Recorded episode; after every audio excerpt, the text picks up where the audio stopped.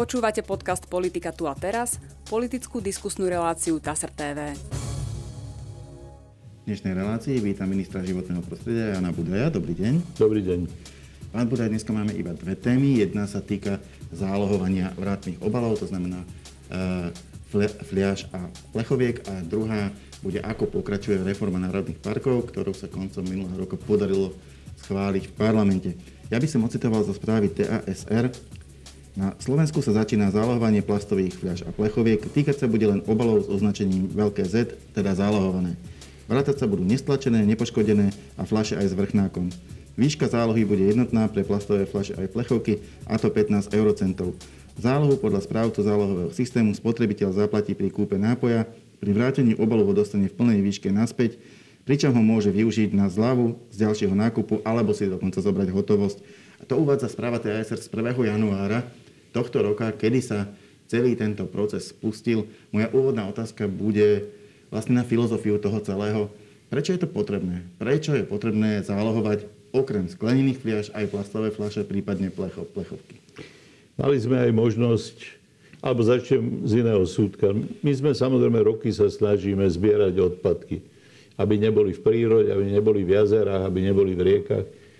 Ale zdá sa, že pri týchto PET fľašiach napriek rokom, čo sa separujú, odnášajú e, do zberných dvorov, sme dosiahli hranicu, za ktorú sa už nevieme dostať. A e, napriek tomu, že fľaše sa teda zbierajú v zberných dvoroch, je ich plné, sú ich plné jazera, sú v národných parkoch. A e, po dva roky som na jar bol svetkom toho, ako na jar vysia tie flaše. Lebo riečky, keď sa rozvodnia, tak sa napchajú všelide do konárikov a keď potom tá rieka klesne a vy sa tam prídete, povedzme, do Slovenského raja alebo do, do krásnych kútov Slovenska pozrieť, tak vidíte príšerný obraz. Naozaj, tá fľaša váži iba pár gramov, ale je nesmierne viditeľná, je veľmi odolná. A keď sa aj rozbije, rozbíja sa na veľmi nebezpečný mikroplast, ktorý sa dostáva do rýb a vlastne cez ryby do ľudských organizmov. Ide o doslova zničujúci materiál. Čiže my sme našim separáci- našou separáciou sme dosiahli strop a jediná možnosť bola, buď zakážeme plastové flaše a bude v sklenených obaloch e, sa predávať, povedzme, minerálky, piva a tak ďalej. Lebo podobne sa to týka aj tých hliníkových plechoviek alebo ich začneme zálohovať, tak ako v mnohých vyspelých štátoch. Teraz toto je spred asi roka, Slovensko tam ešte nie je. Ako vidíte, celé Nemecko, Škandinávia veľmi úspešne zálohuje Chorvátsko, ktoré samozrejme, keď turisti by boli neporiadni a nebol by zálohovací systém, tak to pobrežie by vyzeralo príšerne. Zálohovací systém zaviedli a, a to už pred rokmi už pred desiatimi rokmi a sú naozaj úspešní. A myslím, že aj to Chorvátsko ilustruje, že keď už inak to nejde, musíme ísť na zálohovanie. A ešte prečo sme nešli cestou zakazovať plastové fľaše? Ja myslím, že tie 1,5 litrové, niekedy až 2 litrové plastové fľaše nenahradíte sklom. Mhm. Sklo na taký objem by muselo byť veľmi hrubé. To by nemohlo byť úplne tenké sklo, a to hrubé sklo, povedzme také, ako je pivová fľaša, by už bolo aj veľmi ťažké. Na pivové fľaše sme si zvykli, tie predsa zálohujeme už dlhé roky, ale pivová fľaša je malá. Takže myslím, že e, tí, ktorí sú spokojní s tým, že si donesú domov naraz dvojlitrový nápoj, či už nejakej šťavy alebo minerálnej vody, že to uvítajú, že sme nešli cestou zastaviť takúto výrobu, ale naopak zálohovať a udržať tú vymoženosť, že môžeme si nakupovať aj do samozrejme sklenených fliaž, ale také veľké sa naozaj a zároveň ľahké vyrobiť nedajú. No a je tam ešte aj jedno hľadisko, že sklo sa dá výborne recyklovať, lenže vyžaduje si veľa tepelnej energie. Mm-hmm. To je to je oveľa dvojnásobne viac energie než rozstavenie plastu. Z tých plastov sa potom vyfukujú nové a nové, e, nové, a nové PET flaše, takže e, myslím, že to, to bolo rozhodnutie správne. No a Myslím, myslím čísla... že pán Hrabko, pán Hrabko v mojej relácii povedal taký príklad, že, že viete, že predsa len sa ľahšie e, niekomu nezodpovednému hodí do trávy plechovica prázdna ako 15 centov. Áno, áno. zvláštne, keď ich tam má tých 15 centov odhazovať jeden po druhom viacej, že budú ľudia, ktorí to aj tak spravia, ktorým to bude jedno, ale budú aj takí, čo už si to rozmyslia a radšej ten obal vrátia, aby sa jednoducho, jednoducho tie peniaze im vrátili, ako by ho mali proste niekde len tak odhodiť. Tak ja poviem otvorene, že ja rátam aj s tým, že tí, čo to doteraz špinili tú prírodu, teraz práve naopak budú zbierať. A možno Niektorí. Aj, áno, áno. A už 15 centov stojí za to. Čiže pre e, my ostatní, ktorí sme doteraz prírodu nešpinili a môžeme povedať, že sme aj separovali, nás to bude trochu obťažovať. Keď chceme tých 15 centov nazad, musíme tú fľašu vracať. Ale pamätajte všetci, prečo to robíme. To celé desiatky rokov sa vlády aj samozprávy snažili tých PET fľaší zbaviť. Nevyšlo to.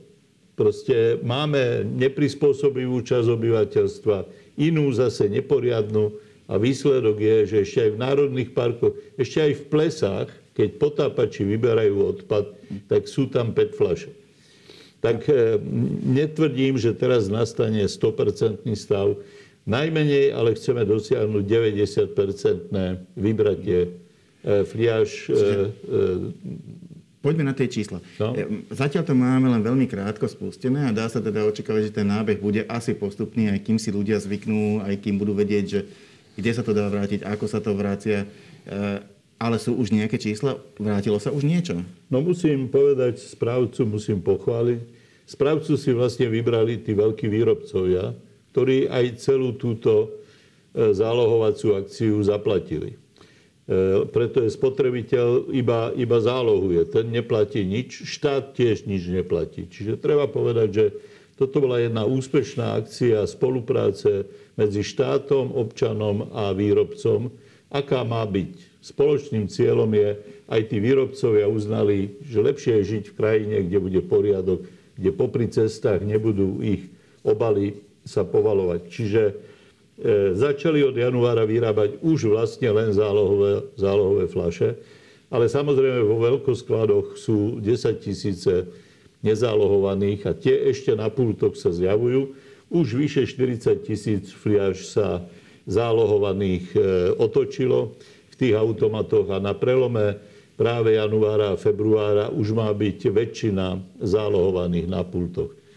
Treba povedať, upozorniť možno aj diváka, že na Slovensku týchto obalov, ktoré teraz ideme zálohovať, sa ročne otočí 1,2 miliardy. 5 miliónové Slovensko naozaj spotrebúva 1,2 miliardy PET fliaž a hliníkových obalov.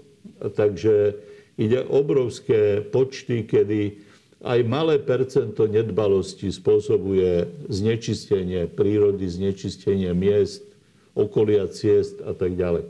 No a ako ste sa... A máte tam ešte teda nejaké ďalšie, No, ďalšie dáta? tým Ak- číslam ak teda- hádam, hádam iba toľko povedať, že je, je celkové 2400 produktov pod tým e, sloganom, že PET flaše a hliníkové obaly sa dokopy skrýva 2400 druhov ja neviem, ako je mytická, taká, taká, taká, minerálka, potom väčšia, menšia, sladená, nesladená, ochucovaná.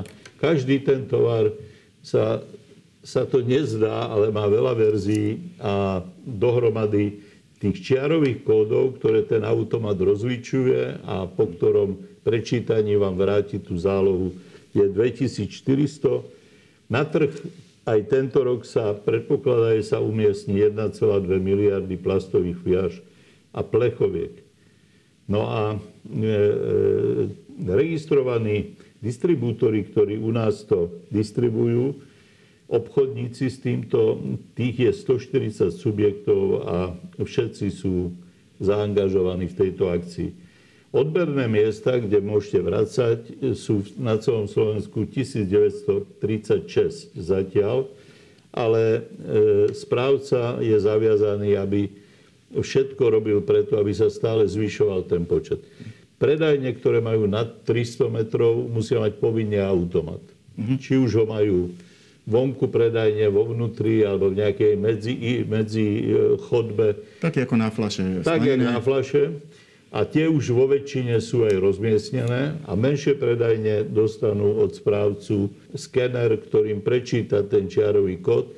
Tým sa celá e, operácia dostane do centrálneho počítača a ten malý obchodník bude môcť vyplatiť 15 centov, lebo oni mu ich vrátia. Mm-hmm. No takisto je zorganizované, verím, že to aj dobre funguje, zvoz. A to aj zvoz z tých menších predajní.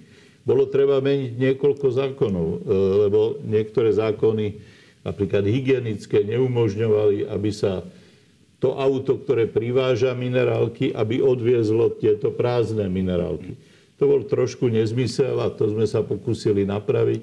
Čiže pri príjmaní tohoto zákona sa aj pár užitočných zmien v legislatíve uskutočnilo, ktoré zjednodušujú ľuďom život a umožnili tento veľkú operáciu, veď priznajme si, že teda 2400 e, odlišných sort, e, tisícky odberných miest, je to naozaj operácia, akú v oblasti životného prostredia sa doteraz nerobilo.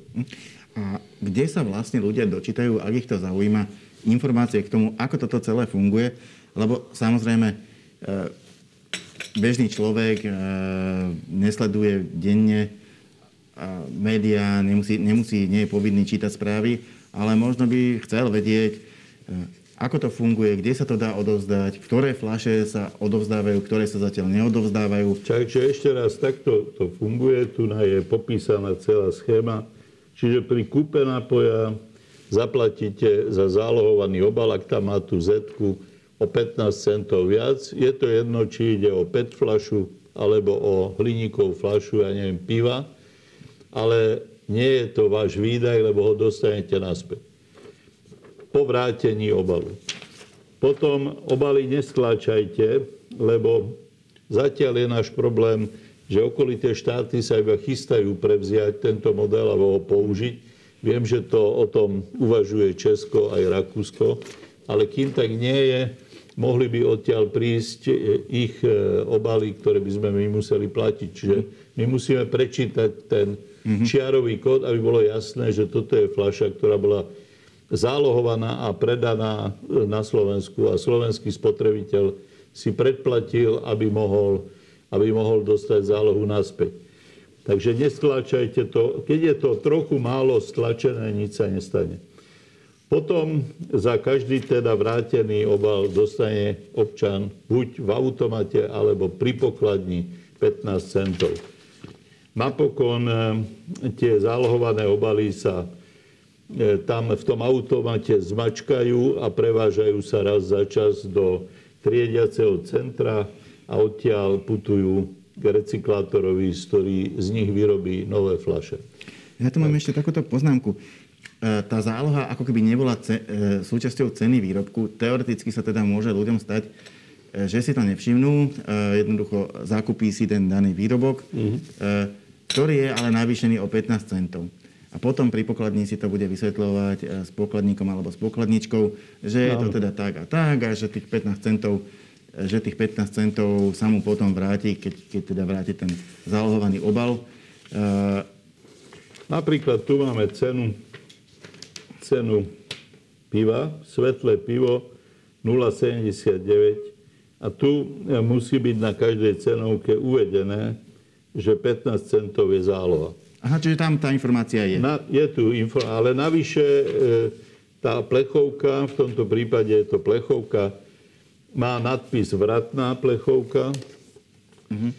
a to isté aj PET flaša a zároveň má na svojom obale veľké Z s takým kruhom logo tejto zálohovacej akcie a e, to je naozaj bez, aj bez okuliarov dobre čitateľné, takže aj e, tie staršie ročníky ako ja, ktoré už pri tom nákupe potrebujú okuliare, si ľahko zbadajú, že táto fľaša je zálohovaná.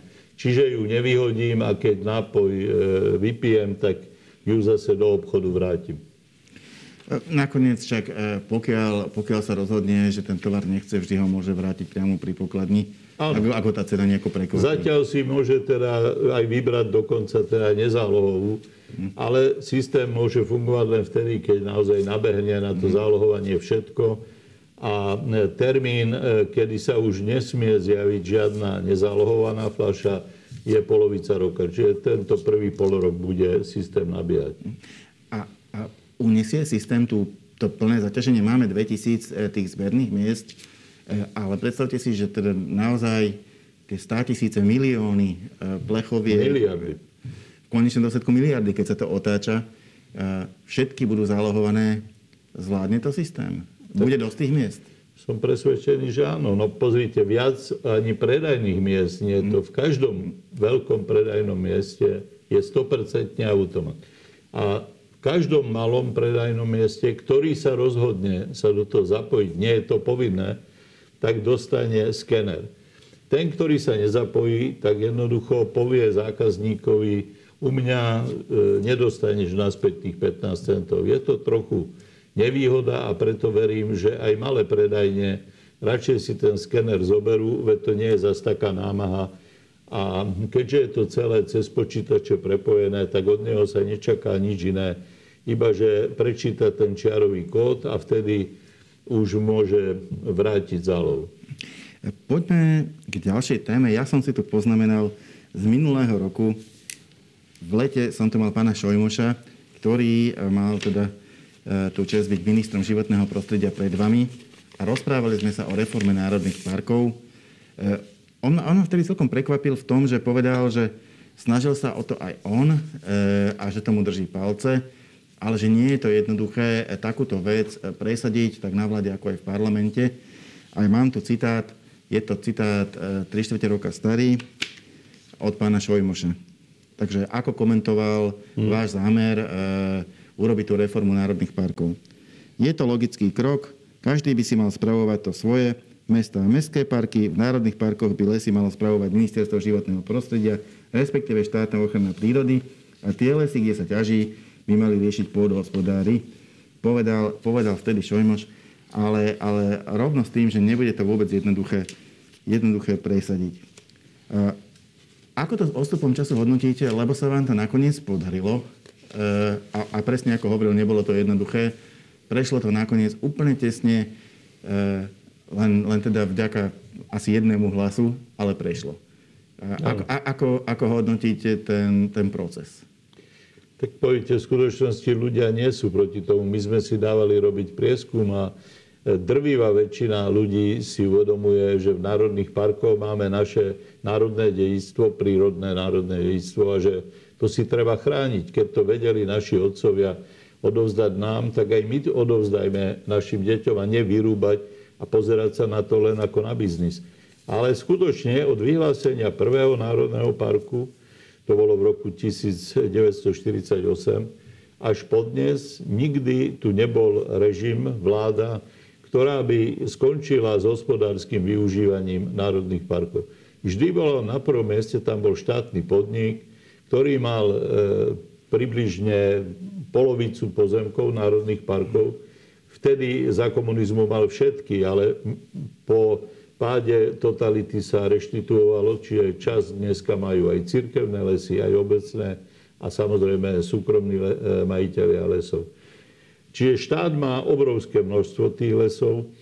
Štátny podnik e, Lesy Slovenska má polovicu územia, e, ktoré je listnaté na Slovensku, alebo ktoré je zelené. Ale napriek tomu tam stále bola na prvom mieste ťažba, ten štátny podnik dostával úlohy, musel ťažiť. E, netvrdím, že zdevastovali lesy, boli obdobia, keď robili holoruby. Našťastie toto obdobie je už dávno za nami. Dnes si uvedomujú, že mali by robiť prírode blízke hospodárenie, to znamená nie vyrúbať celú stráň a potom tam umelo sa pokúšať obnoviť les. Verím, že dnes v tom lesníckej branži je, sú oveľa modernejšie pohľady, ale stále zostávali štátne lesy pánmi národných parkov.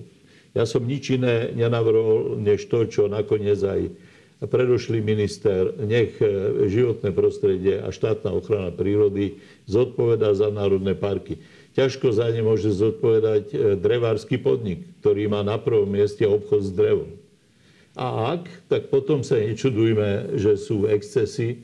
Ten podnik mal aj často nehodné vedenie, veď tam zasahovala NAKA a tých riaditeľov. Ešte aj dokonca od posledných volieb už ani sa nedorátam, koľko tam bolo riaditeľov.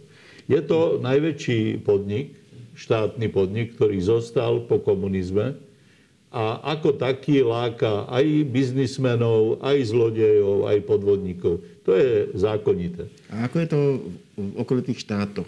Majú to zariadené tak ako sme to mali doteraz my, alebo tam pozemky v národných parkoch má na starosti životné prostredie. Nie žiadneho štátu v Európe, kde by nemala ochrana prírody zodpovednosť za chránené územie. Čiže v tomto sme boli poslední. Boli sme poslední, napríklad susedné Maďarsko má, myslím, 12 národných parkov.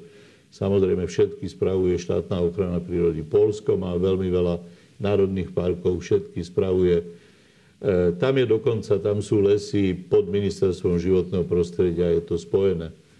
Takže, ale mohli by sme ísť aj ďalej. Opakujem, boli sme jediní, ktorí, kde pánom, hlavným pánom za štát e, v národných parkoch e, neboli ochrancovia prírody ani ministerstvo životného prostredia, ale vlastne drevospracujúci podnik, ktorý, ktorý má celkom iné priority a iné ciele než má ochrana prírody. Dobre, ale prečo ste išli cestou poslaneckého návrhu? V podstate pripravil sa, však to sa vie, e, u vás na ministerstve, e, ale namiesto tej štandardnej cesty, ktorou by bolo, že rezort jednoducho ten návrh dá do pripomienkového konania, kde sa k nemu môže vyjadriť celé široké spektrum subjektov a potom ho ministerstvo predloží do Národnej rady. Namiesto toho ste sa dohodli s niektorými poslancami, ktorí si adoptovali ten návrh a dali ho tam takou zrýchlenou cestou e, poslaneckého návrhu. Aj vám to veru vyčíta, nemala čas opozície. Prečo bolo toto nevyhnutné? Tak e, okolo toho návrhu naozaj ja som neočakával žiadnu veľkú polemiku, pretože táto vládna koalícia to má v programe. A ten návrh som zveril práve preto, aby, aby to e, zastúpenie nebol iba jeden minister za jednu stranu, aby pri tomto naozaj dobrom projekte, keď ideme Národným parkom dať to, čo dávno mali mať, aby mohli byť poslanci zo všetkých klubov. Preto som to dal podpísané osobne pánovi Kolárovi, ktorý bol pod, podpísaný pod predkladaním toho zákona. A demagogia, že tým sme sa niečomu vyhli, je úplne klamlivá. E, a opiera sa o to, jak väčšina demagógií, že ľudia väčšinou nevedia, ako vyzerá legislatívny proces. E, rozdiel medzi poslaneckým návrhom a návrhom vlády je všetkým v tom, že poslanecký návrh môže mať 7 dnovú pripomienkovacie obdobie a návrh vlády má dvojtýždenné. No to sme hneď na začiatku zjednotili. Čiže mal dvojtýždenné. Ale nie len dvojtýždenne, veď ste aj vy mohol ako novinár sledovať, že tá polemika verejná trvala pol roka. Chodili sme do terénu, zvolali sme všetkých starostov dotknutých obcí.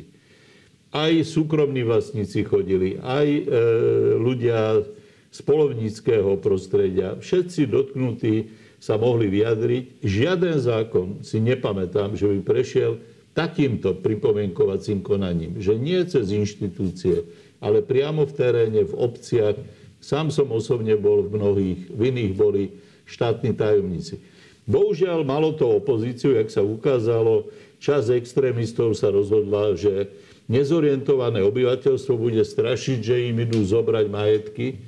Na chudáci ľudia, samozrejme, ktorí zažili komunizmus, najmä tí starší, tí ľahko sa zlaknú že ich les alebo ich lúku im znovu niekto ide zobrať. Je to paradoxné, lebo vďaka Nežnej revolúcii ich dostali naspäť.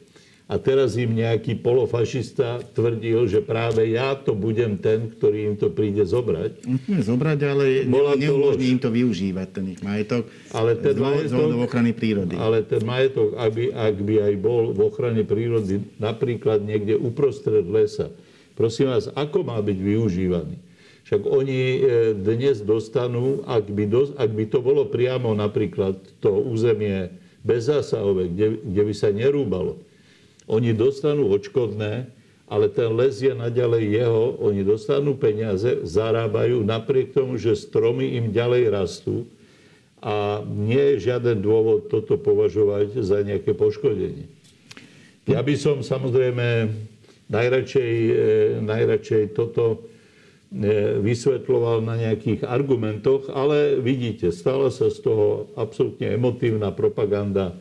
Fyzicky napadli títo extrémisti mojich úradníkov, Nikde v Európe už také niečo nechyrovať.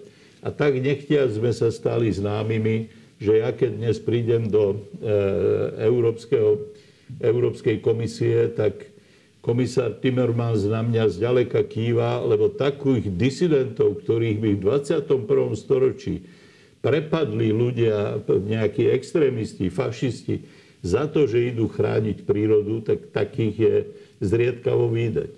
Poďme k tomu konkrétnemu priebehu, lebo jedna vec bolo schváliť legislatívu, e, naozaj bolo k nej aj množstvo pripomienok a bol to veľký, ako veľký rokovací kolotoč, kým sa teda našla tá krehká väčšina na jej schválenie, ale teraz zostala tá druhá časť a často býva ešte väčší problém ako schválenie legislatívy, potom implementácia. Ocitujem zo správy TASR.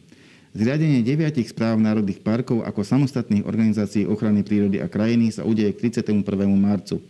Na správy prechádza 1. apríla majetok vo vlastníctve štátu v správe štátnej ochrany prírody Slovenskej republiky. Od začiatku apríla sa tiež zlúčia štátne lesy Tatranského národného parku so správou e, Tatranského národného parku.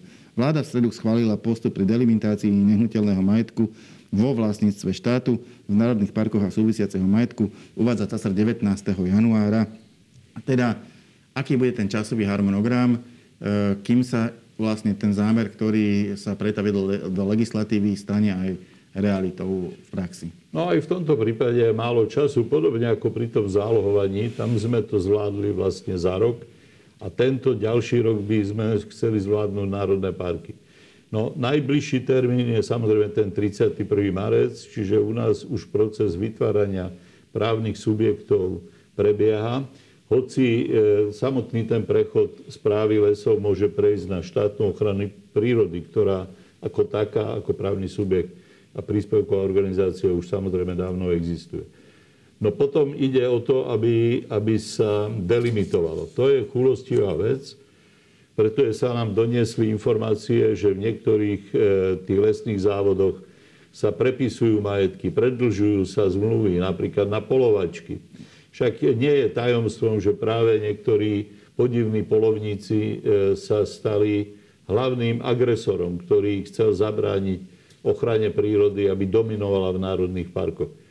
E, ďalej e, sú podozrenia, že v rámci štátneho podniku, ktorý nemá samozrejme len dobré stránky a ktorý prešiel takou anabázou, ako som spomínal, že niektorí jeho riaditeľia naozaj boli nehodní ľudia, tak e, vo vnútri podniku sa začalo vyhadzovať, prudko sa menili počty dnes vlastne tých lesných správ má byť už polovica údajne toho, čo bolo pred dvomi mesiacmi. Čiže od prijatia zákona sa tam začali diať veci, ktoré sme nemali vôbec pod kontrolou a preto som požiadal vládu, aby sa ustanovila dohoda, že na ministerstve pôdohospodárstva a najmä teda v štátnych lesoch nebude pán Kesegi e, alebo jeho podriadený robiť rozhodnutia, ktoré by robili za našim chrbtom. To je celé. Chceme čím prv, aby zákonom e, už rozhodnutý proces dobehol. Medzi tým tam pán Kesegi už nie je, tie okolnosti nejdem rozoberať. Pre mňa je podstatné, že pán minister Vlčan Napokon e, sme sa zhodli na znení tohoto delimitačného memoranda, alebo ako to nazvať. A vláda už teraz zavezuje aj ministerstvo pôdohospodárstva a podnik lesy, aby riadne napomáhali e, delimitácii týchto, tejto správy.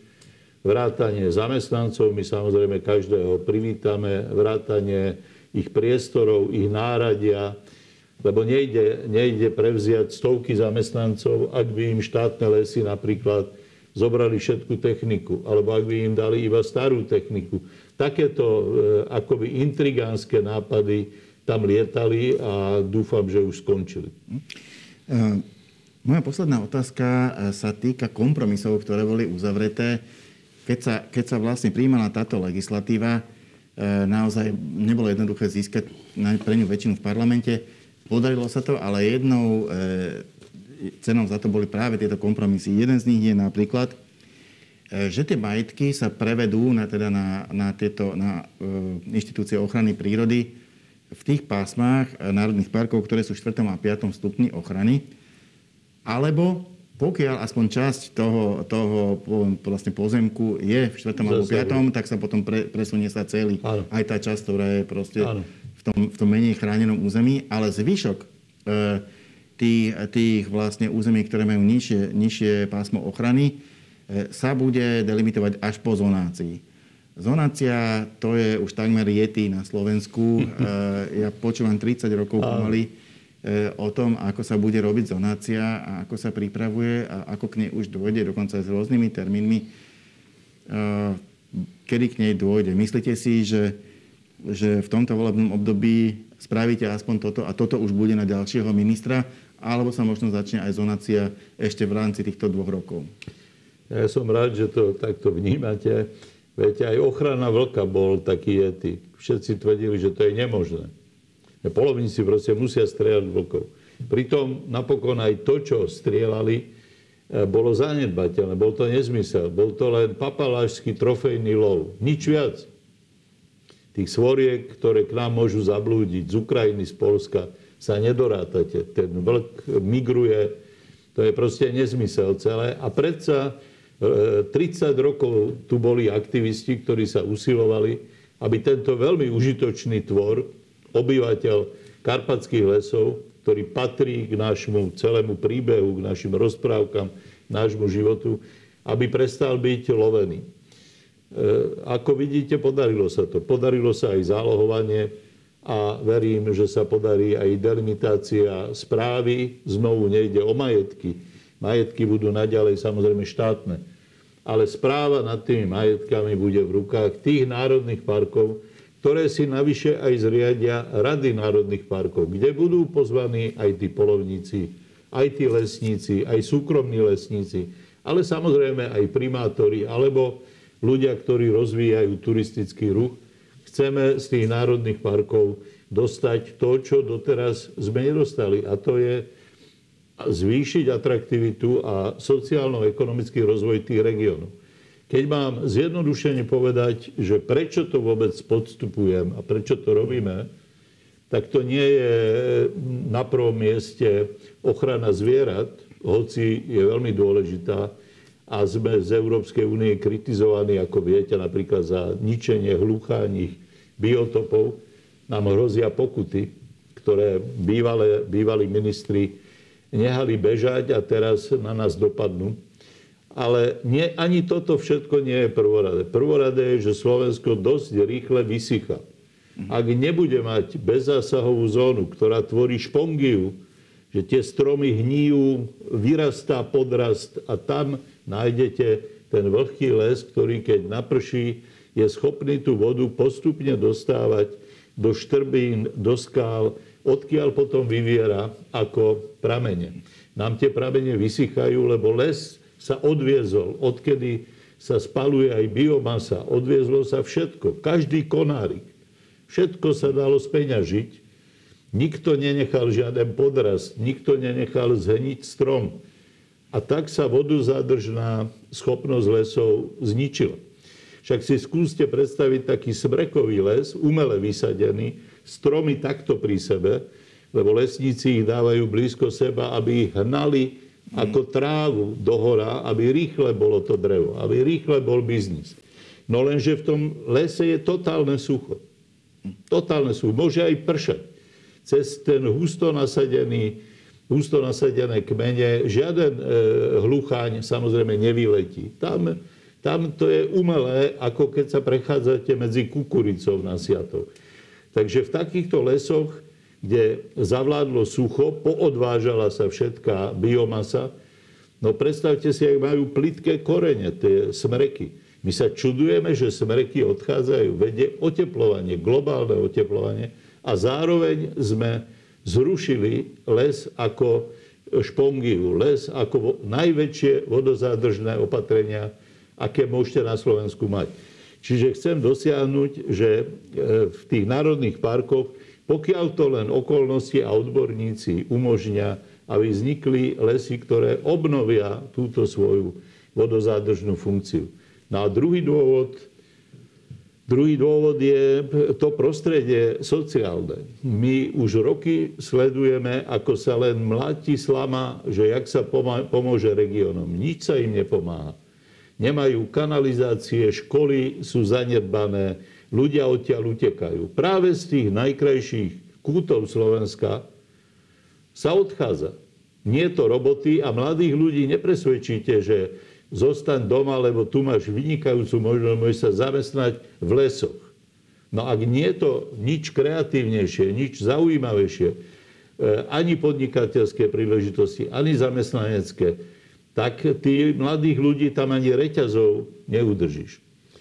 Preto e, sa nám vlastne tie regióny vyľudňujú, keď sa tam e, vráti nejaká šanca. My chceme, aby sa vracali mladí ľudia, aby sa skúšali znovu e, extenzívnym farmárčením, aby skúšali v turistike, aby skúš, skúsili v gastre. Chceme, aby tam bol meký turizmus, ktorý bude nezabudnutelným zážitkom. Takže e, národné parky iba tak rástli, ale vlastne ľudia žijúci okolo nich e, z toho nič nemali. Z toho, že tie stromy rástli, mali biznis akurát obchodníci s drevom. Čiže vráťme šancu týmto regiónom. To je, tie národné parky všade na svete zarábajú pre tých ľudí, pre tých domácich. Prinášajú desiatky šanci. To Cyberfrei, keď sa začalo v Rakúsku zjavovať, to boli 50. roky. Rakúšania z vojny vyšli veľmi zlé. E, boli okupovaní Rusmi až do 56. roku. Boli chudobní tu pod Manderlou chodili šmeliť e, vystrelovacie dážniky a prší plášte.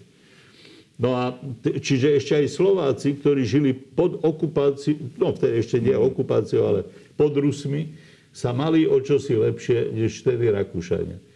No, ich vláda začala s programom podpory práve rozvoja dedín e, v národných parkoch. Začal, e, začali sa zjavovať tabulky Zimmerfrei a vzniklo to ako tzv. záchodový projekt, kde e, vláda presadila, že kto si preniesol suchý záchod z dvora dovnútra, dostal podporu, ak mal izbu pre turistov.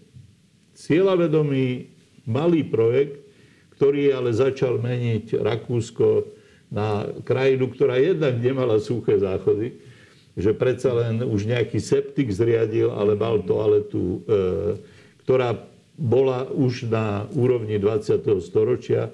Zjavili sa bavorskí turisti, ktorí onedlho začali e, v Rakúsku úplne novú éru. Dnes je Rakúsko veľmoc mekého turizmu.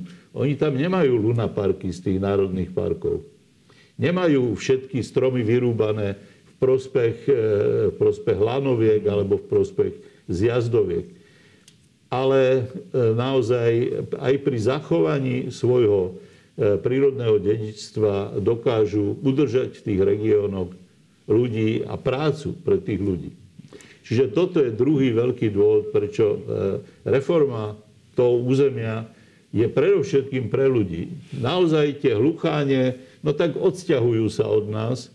Budeme krajinou, ktorá stratí nejaké niečo z toho národného dedičstva, ale hlucháne kvôli tomu na zeme guli nevymrú.